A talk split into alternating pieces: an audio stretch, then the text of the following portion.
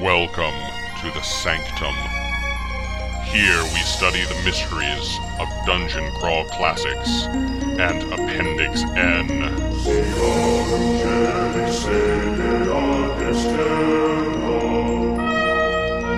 With your keepers of mysteries,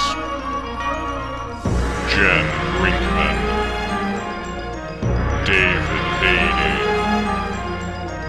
Bob Brinkman.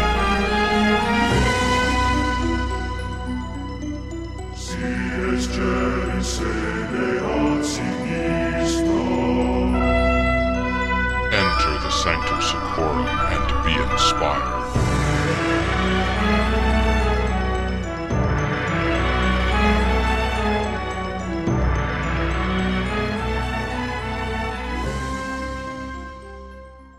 Welcome to the Sanctum Secorum podcast, where we plumb the depths of Appendix N, especially as it pertains to the Dungeon Crawl Classics role playing game.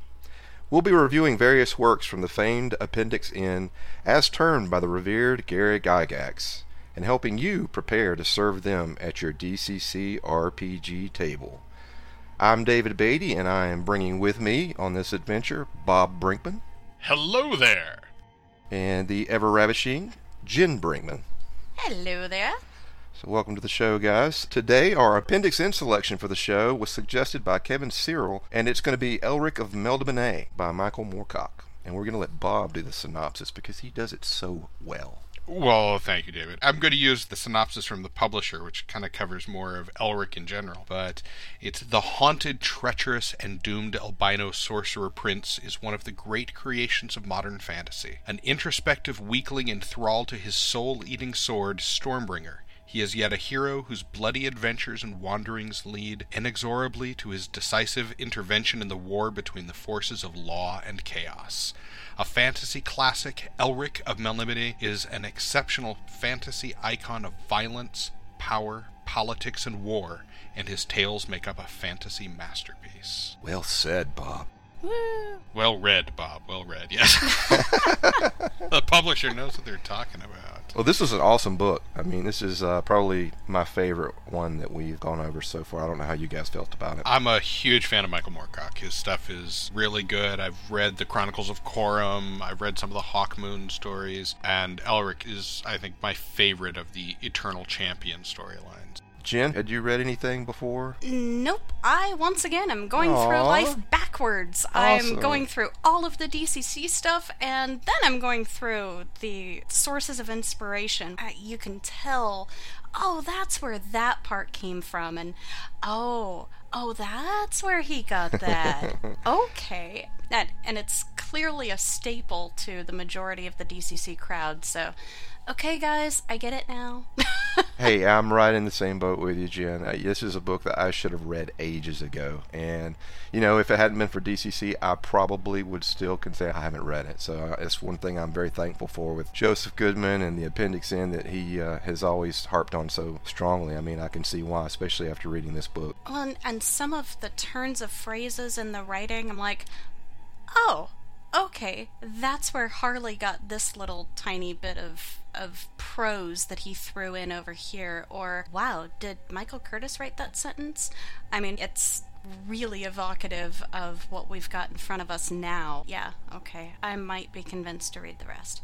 It, it, it all starts to come together when you when you start reading it. Yeah, I and get there's some it. really cool things in there that you don't normally see. You know, at the beginning of the book, the hero of the story is already the emperor.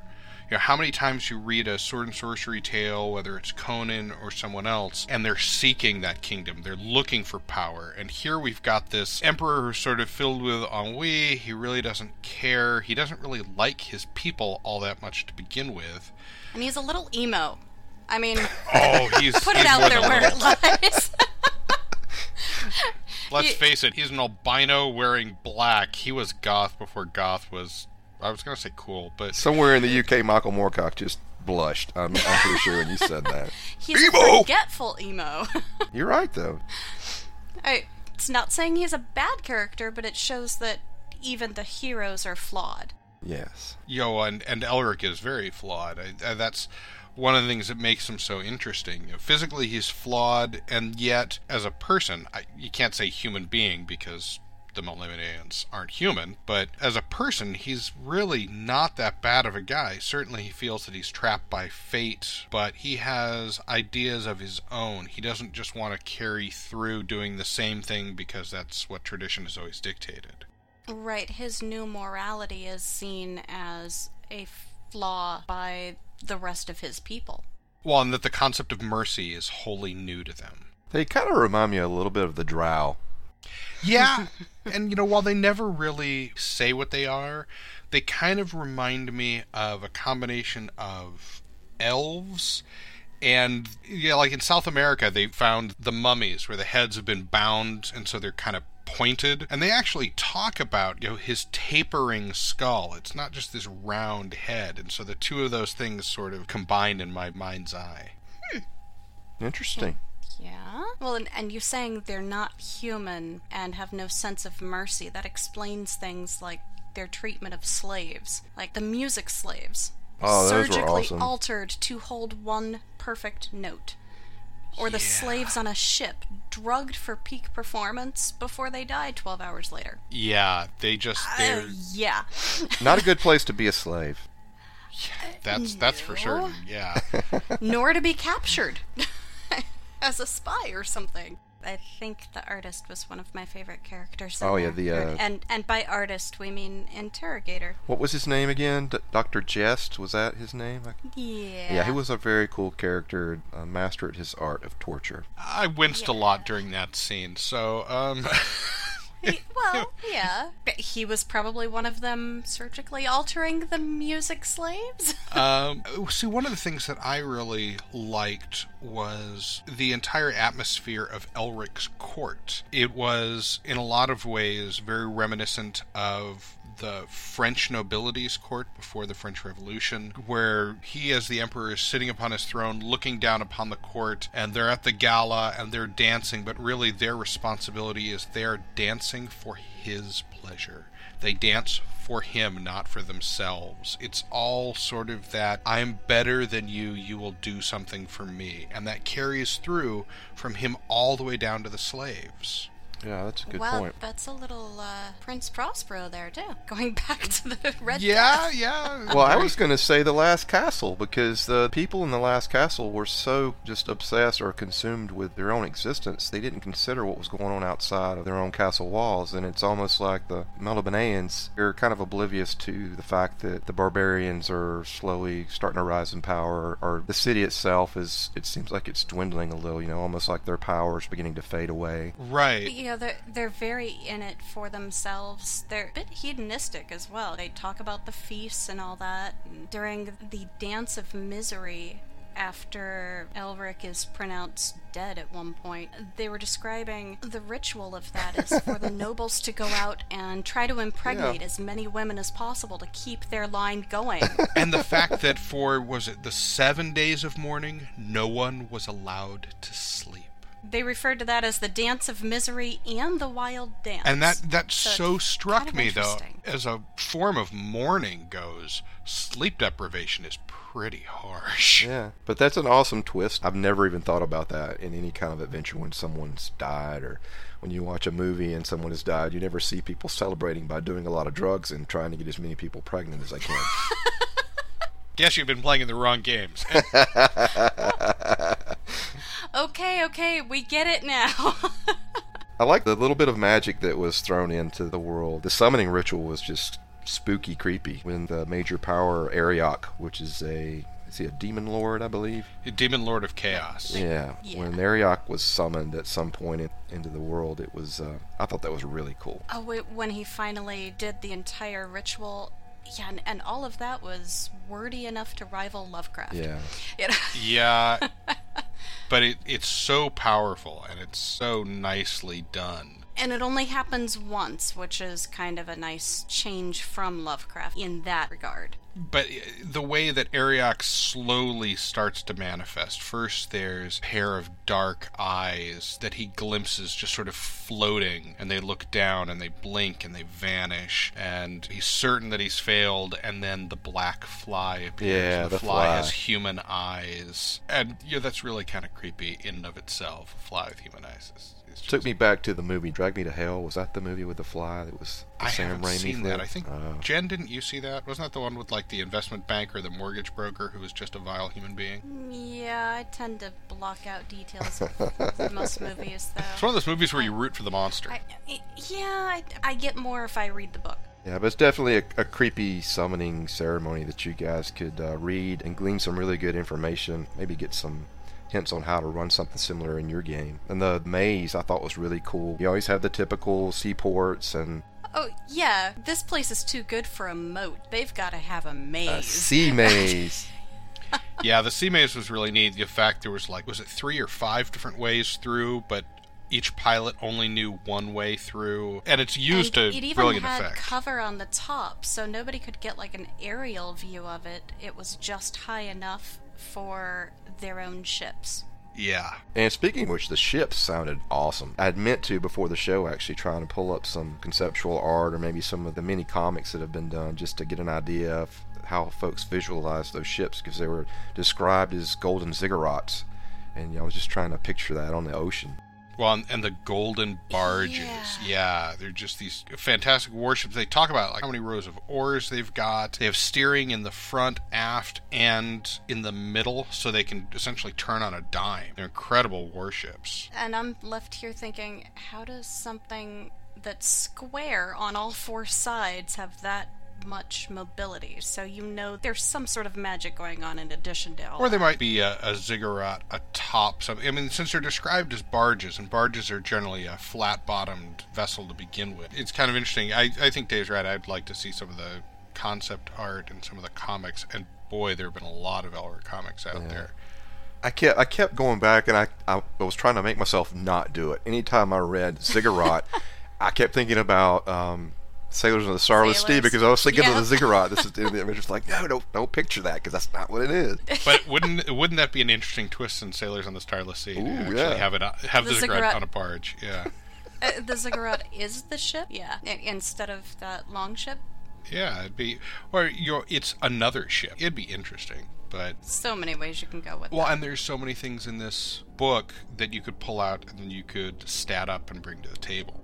Oh, Definitely. Definitely. I'm kind of sad that I don't have the expertise in statting up NPCs because so many of the characters that you see just glimpses of are the ones that I would really love to build on and bring to the table, but I would probably end up doing that in an NPC fashion versus a monster. Right. Sort of create almost a Melnibonean rogues gallery. Almost. I mean, it- Dr. Jest, Yeah, definitely. and you, And- Yyrkoon, the, the the vile cousin we all learned to hate. Ah, he deserved every single drop of what he got. um, Niun, who knew all. The character that the minute he says something, he has forgotten it. Yeah, that was Oh, yeah. really that was so neat. He had learned everything and he had to unlearn it all so he could return to the world of men. That was really neat. And he was almost a tragic character. And it was just, it was brilliantly written. Well, he was. He was very tragic. In today's world, especially, I think so many people have known someone at least whose family has been touched by someone with dementia or Alzheimer's. Seeing a character like that really brings a particular poignancy, I think, to him. Well, that's an interesting Because he knows he's forgetting things, but he knows that he has to. Hmm, that's You a good he point. was really cool. The whole part of the story took place was really cool because that was somewhere in the nether realms, I think, wasn't it? Between the, the world that they lived in Oh, and then the, and- the maybe hell or the abyss. Yeah. I will say that the description of that shadow world did wonders for me, and it'll be perfect for judges to just reread that little part around the beginning of book three of this, I believe. It's perfect for the judges who want to convey that you can't tell light or direction without a light source. It's possible there's a mountain over there, but you have no idea. You can feel the ground beneath you. You could feel a wall, perhaps, but without a light source of any great magnitude, you're in the dark, dude.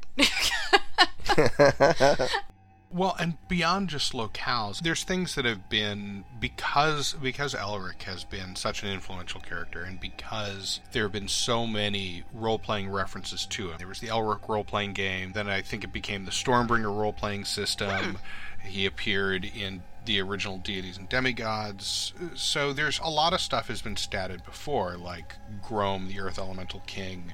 There's been numerous versions of Stormbringer and Mournblade. like the one we just finally got from White Plume Mountain. right, Black Razor, right. And then there's other things though that I've never seen statted up anywhere that I'd I'd love to see, like the Groaning Mist spell, or there was that the Mirror of Memory. Talk about a dangerous magic item, something that you can mount that could anybody that that gazes into it loses their memories and becomes just sort of stilled until you pour information back into them. The Actorios ring that they described that he wears, and they described at the very beginning where there's the stone and it's filled with almost like a shifting smoke. Yeah. That intrigues me, and it's something It- that they never say what it does. well, not in this book at least. I mean, the Chronicles of Elric certainly go on for quite a ways. Gotcha. But it, it would be interesting to stat it just based on this. Uh, there's a lot of things that you could stat based on this that, you know, four books down the line, you might do them wholly differently, but that's okay. It's sort of Yeah. like statting a character from a book or a movie and then they change. The Stargate role playing system did that. They had the Stargate SG1 team and they'd have, okay, well, here they are in season one and they're this level. Here they are at season three, they're this level. Here they are at season six, they're this level. And so you can have that progression. You can do progressions like that with magic items or twists, or you could just take the idea and run with it anyway. That's true. There's no wrong way to do it. Exactly. There is no there's no right or wrong way to stat things. And it was really cool. Dieter Zimmerman statted up some stuff and submitted it to us, which was really cool. We love you, Dieter. He did the Melnibonean vitality drugs that Elric takes Yeah. to keep his vitality up. Well, we can leave a couple secrets. Yeah, well, the, yeah, that's true. there's there's a couple things that'll be in the companion from Dieter, which is really really nice. And and keep in mind, you can always submit us stuff. We, we love it. Please. Yes. Yes, please. please. I, I want to do something a little bit out of the, the normal realm. Everyone thinks of Elric's armor or swords. I want to stat up the artist tools that Dr. Jest uses. Sicko. Well, or perhaps his trainees use them, but he has created them. Because he was not Yeah. completely of a mortal design on the way he treated his quarry. No, and and actually the fact that they survived some of the things that he did at all before he finished with them implies that there's certainly something going. It was almost like he was painting a picture. He was like an art. You know, he was. That's in- exactly it. They refer to him as an artist. And I think it would be a lot of fun to have just a pack of what appear to be the handles of paintbrushes. But as you pull them out, Ooh, yeah. you know, it's like a thieves' toolkit, but a little sharper, maybe. That'd even make a good uh, prop for the game table. There you go. It'll keep your players on their toes. or keep them in line, anyway. Cheaper than buying a replica of Stormbringer. Yeah, but I think if you if you take Stormbringer out, it's going to have more of an impact on your players. They're going to probably uh, Lose mind- limbs? They're going to mind you a little bit more, I think. Well, there is that. Well, I don't know. Uh, if they've read this book and you start pulling out the scalpels and things that Dr. Jest used, con- considering some of the things he did, I'm pretty sure that, uh, that they would pay attention. I know I would. Or if you're talking props, you could pull out little berries. They Yeah. could be the uh, poison fruit from those bushes. Uh, the Noidel bushes. Is, am I saying that right? Noidel bushes. Uh, Your guess is as good as ours. Probably. Yeah, we had a big discussion before the show, folks, trying to make sure we were pronouncing things the correct way. And me being from the deep south, was, I'm severely handicapped. Well, and you know, we were kind of trying to figure out Melniboné, Melniboné, and so we I pulled up an audiobook that has an intro by Michael Moorcock doing this big dramatic reading before the story actually starts, and really it goes back and forth between Melniboné and Melniboné, pretty much with artistic license. He just sort of shifts back and forth. I think he's the only one that knows how to pronounce it actually, and he's just trying to keep it a secret. Yeah, we're just gonna have to get him on the show when we do another. Uh, Oh yeah, book. you know, because cause he, I'm sure he'll be an easy guest to land. Oh yeah. Oh, yeah. Although, Yeah, we, we've got all sorts of clout. al- although to be fair, he's worked with a lot of recording artists before, just not us. Uh, there you go. That kind of goes actually to my thoughts on audio to bring to this. Because Michael Moorcock, first of all, he did all of the lyrics for the song Black Blade for Blue Oyster Cult. And it's the Oh. song is told from Elric's perspective. So it's not just a a, song about Elric, it's you know from his point of view. And I think that sort of sets in my mind it sets a tone of the sort of music that fits with with Elric. If Moorcock was writing Elric songs with Blue Oyster Cult, then other things spring to mind like Shooting Shark, Astronomy, and then he also wrote two other songs with them. He did Great Sun Jester, and he did one of my favorite Blue Oyster Cult songs, Veteran of Psychic Wars. I did not know that. yes, wait, that wait. was all written by Moorcock. Great Sun Jester. Any relation to, To Dr. Jest, not that I was able to find. Ah, and then beyond them, he did a lot of work with another band called Hawkwind, and Hawkwind was very Eternal Champion inspired. They did an entire album uh, inspired by the Eternal Champion, of which Elric is a facet, called Warrior on the Edge of Time. They did a series of spoken word pieces they did at live performances called The Chronicle of the Black Sword, and they released that as live chronicles. And Moorcock wrote lyrics for three other of their albums Sonic Attack, Church of Hawkwind, and uh, Choose Your Masks. So Moorcock was really big on writing for some of these bands back in the day, and it's all sort of fits. And for me, it creates that soundscape of the music that I hear when I'm in the world of Elric. That was gonna be my next question. You know, I haven't listened to any of these tracks, so when you do listen to them, I mean, is it a good matchup for a role playing session? Well, it, it kind of depends. I think it's a better matchup for maybe like the mid to late '70s animated fantasy films. Like, if have you seen Wizards, the Ralph Bakshi film? Um, that or or the '70s Lord of the Rings, or maybe even some of the early '80s sword and sorcery films. Yeah. You know, the music isn't as impactful and powerful as, say, the soundtrack to Conan. Right. So maybe something for background, but not foreground. Right, it's sort of fantasy prog rock. Now there was another group out there's a, there's a French black metal group called Hawkmoon, and their stuff for people that like heavier music in the background. You can find at least a couple of their demo songs out on YouTube. Certainly fit with that darker vibe that you can have going during a combat or something like that. Just Yeah. gives it that real oomph and and uh, bite. Ooh. When you go into like a combat, sometimes that's actually a good sound to have. Like I've thrown in some of the sword, kind of go into that Bruce Campbell mono a mono, come get some fight. Oh, phase. yeah. It's, it's kind of cool to get this testosterone going a little bit.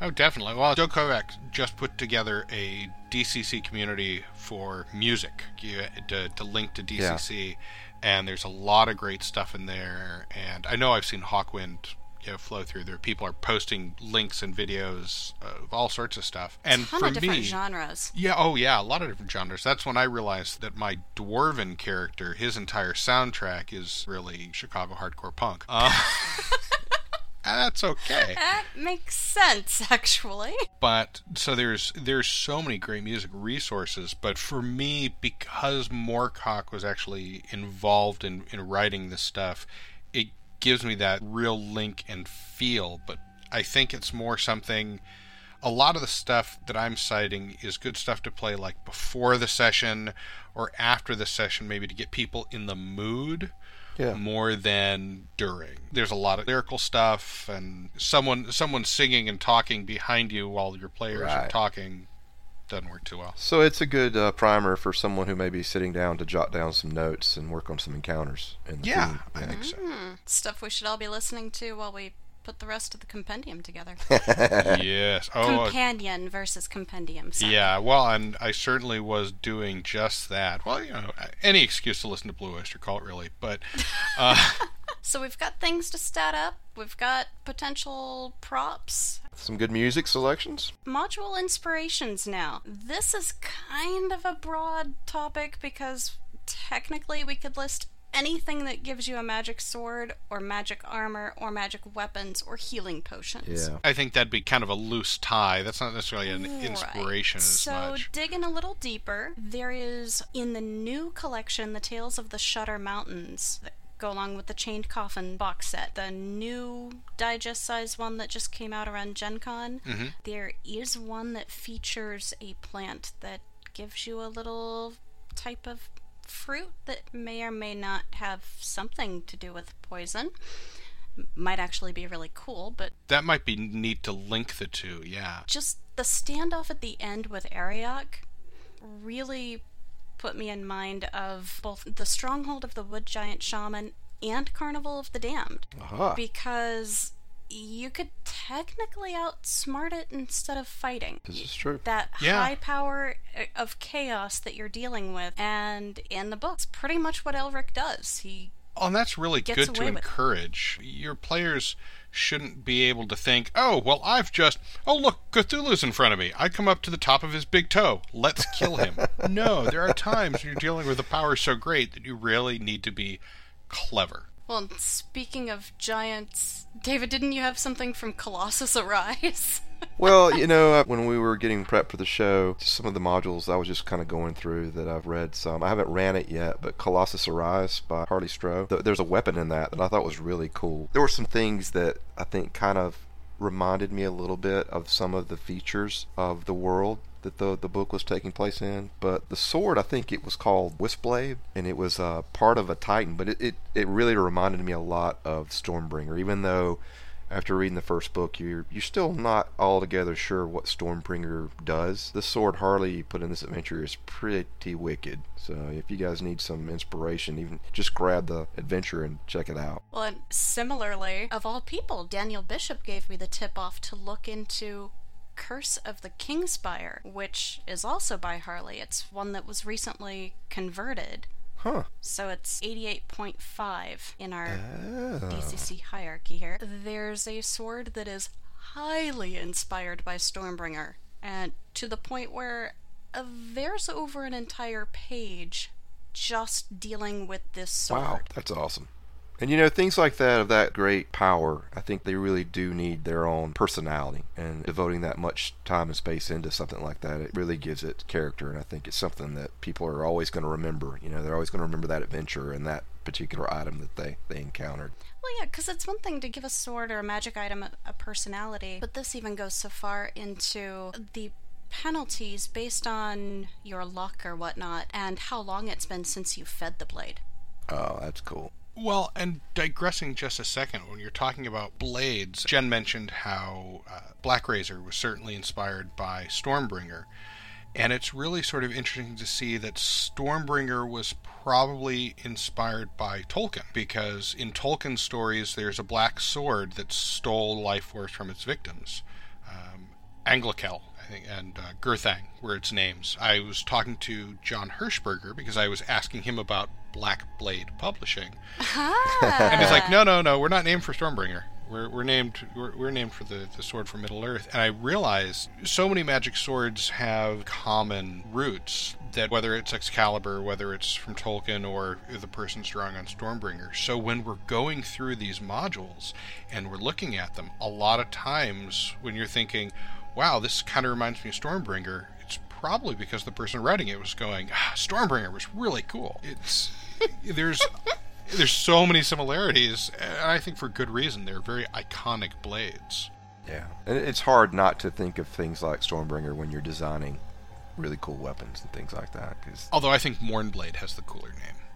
yeah, I bet you know they didn't really go into a, well, they didn't really. I guess uh, Moorcock didn't really hit upon what either sword really is in the first book. So I don't know if Mournblade was actually fleshed out in the later books or not. You uh, would know Later by- on, Mournblade actually is carried by Elric's companion Moonglum, and and they in the later books they really get into what the rune blades are, and they are certainly not just swords. Well, hey, maybe we can go over one of the future books i- in a later show. Oh, I'd love to revisit this. I mean, it's it's far too classic not to. Yeah, we've got to. I think.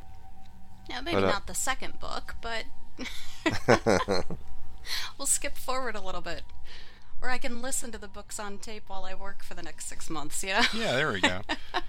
There's uh, another adventure, um, something, you know, I, I feel bad because I've bought a lot of adventures. You guys know when we go to these cons, we're just like throwing money at Joseph Goodman and all the uh, third party publishers. Gimme, gimme, you are making Is- sacrifices to the Dark Master. You Is sacrifice, true. you sacrifice But, uh, your filthy, filthy lucre. we uh, we all know Paul Wolf. He's a great guy. He's at a lot of the cons that we attend, and he put out something. I think his company is uh, Mystic Bull. Is that Mystic Bull Yeah. Games? Yeah. And uh, I picked up in the Prison of the Squid Sorcerer Oh, several yeah. months ago. I think when uh, Lulu had a sale, I, I bought it. But it reminded me there's a part of the book where Elric and uh, the archer, what was his name? Was it Um, Rackhir? that was Rackhir, Rackhir, Rackhir yeah. the Red Archer. Rackhir the Red. Rackhir the Red, uh, when they were traveling to try and locate one of the two rune blades. Uh, I'm not going to give too much of the story away, but one of the places that they were searching was a swamp, uh, the tunnel that runs under the swamp, if you guys remember. And there's an adventure in uh, in the prison of the Squid Sorcerer is several short adventures, and one of those is a swamp-based adventure uh, written by I think John Wilson.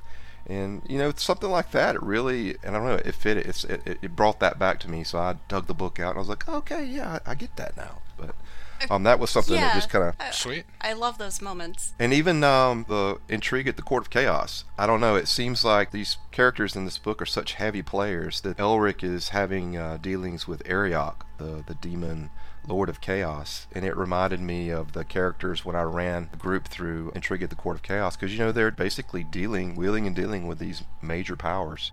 Yeah, mm, that's that's true, and that would be certainly right along these lines. Yeah, Arioch would have sat well at one of those thrones in the Court of Chaos. I guess that brings us to our featured module for the show Blades Against Death, again by Harley Stroh. Uh, it's not that we always have to show this guy love, but damn, you nail it, dude. yeah. Well, that, but you know, Harley Stroh and Michael Curtis have written like ninety percent of the adventures from Goodman games. So. Well, yeah, o- okay, that's true. if we've got to highlight some similarities here, you know, of course, they've got a magic sword as a quest item, and one of the things that really, really struck me is that this adventure is done in almost a trilogy fashion, much like the three books of Elric, Yes. of, of this first one.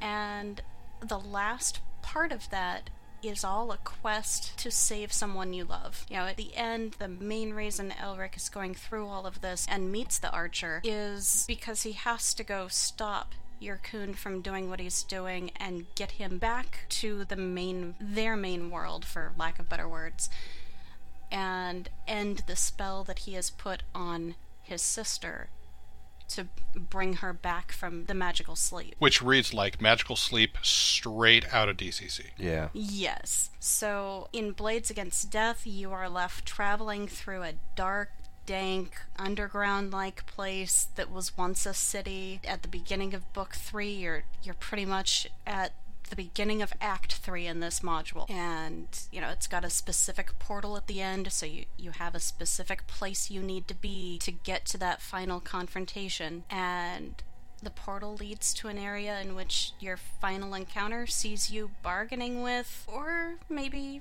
even cheating, a higher power or a god. And this is a good adventure to also use if you lose a character. You know, sometimes we go through uh, a year or, or maybe even more with a consistent group, and then all of a sudden somebody dies. And even though it's more of a reality with DCC, you still get that pout when it happens. Well, especially because I think once you hit level two or three, it's less likely that you're going to permanently die as a character. And you don't have to have had somebody lost or you know, dead in your party to go through this campaign Oh, or, no. or this adventure. But the ultimate payoff, if you win, is that you could potentially bring somebody back from the dead because there are no resurrection spells in DCC.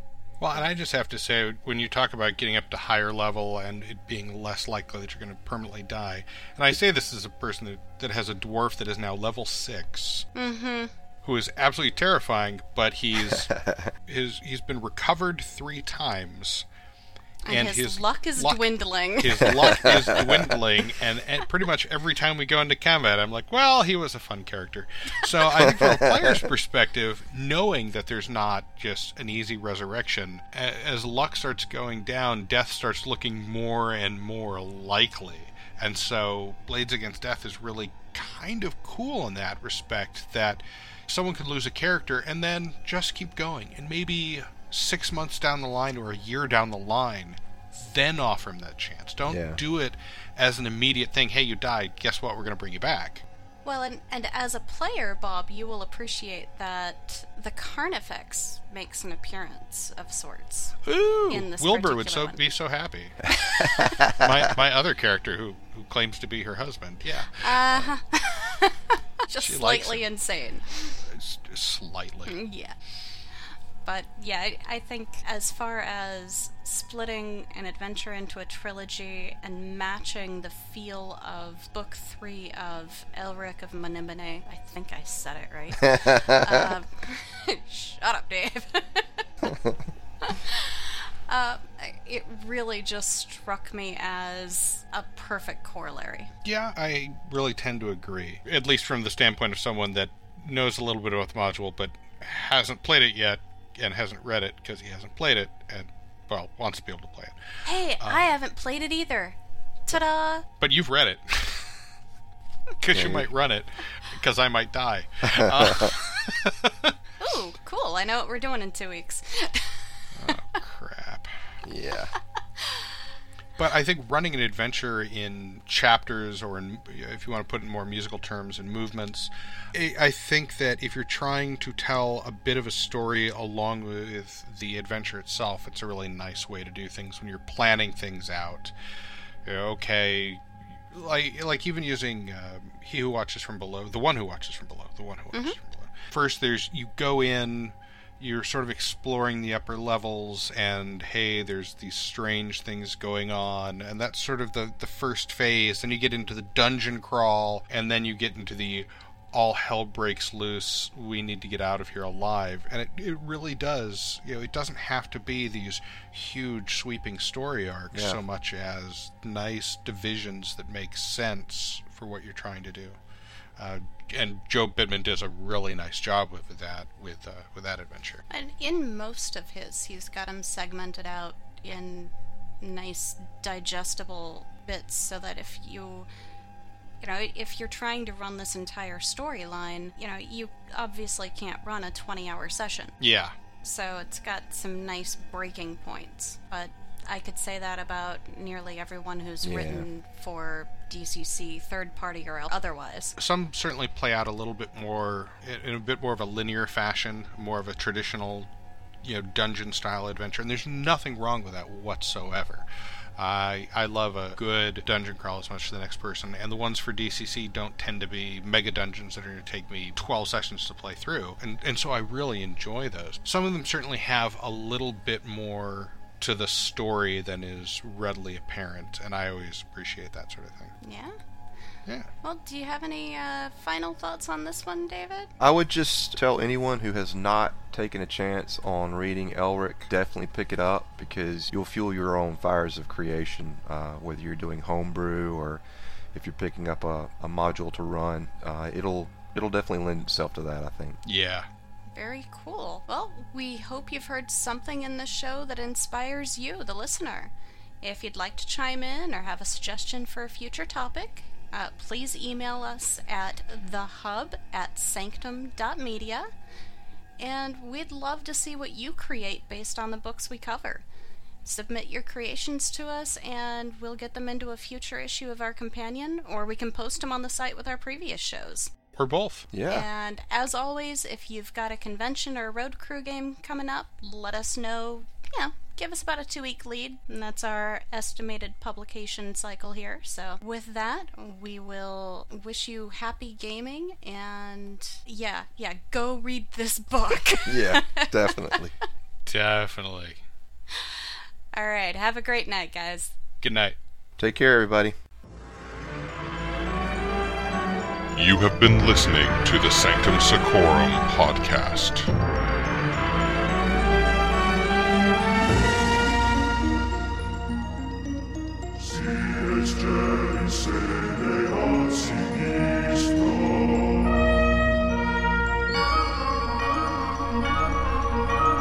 Join us in three weeks' time when we explore the Argonia series of Elizabeth Ann Scarborough with The Song of Sorcery.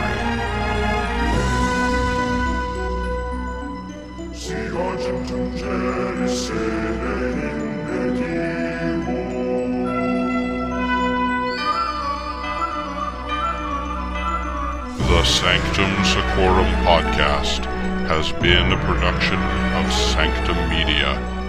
Copyright 2015.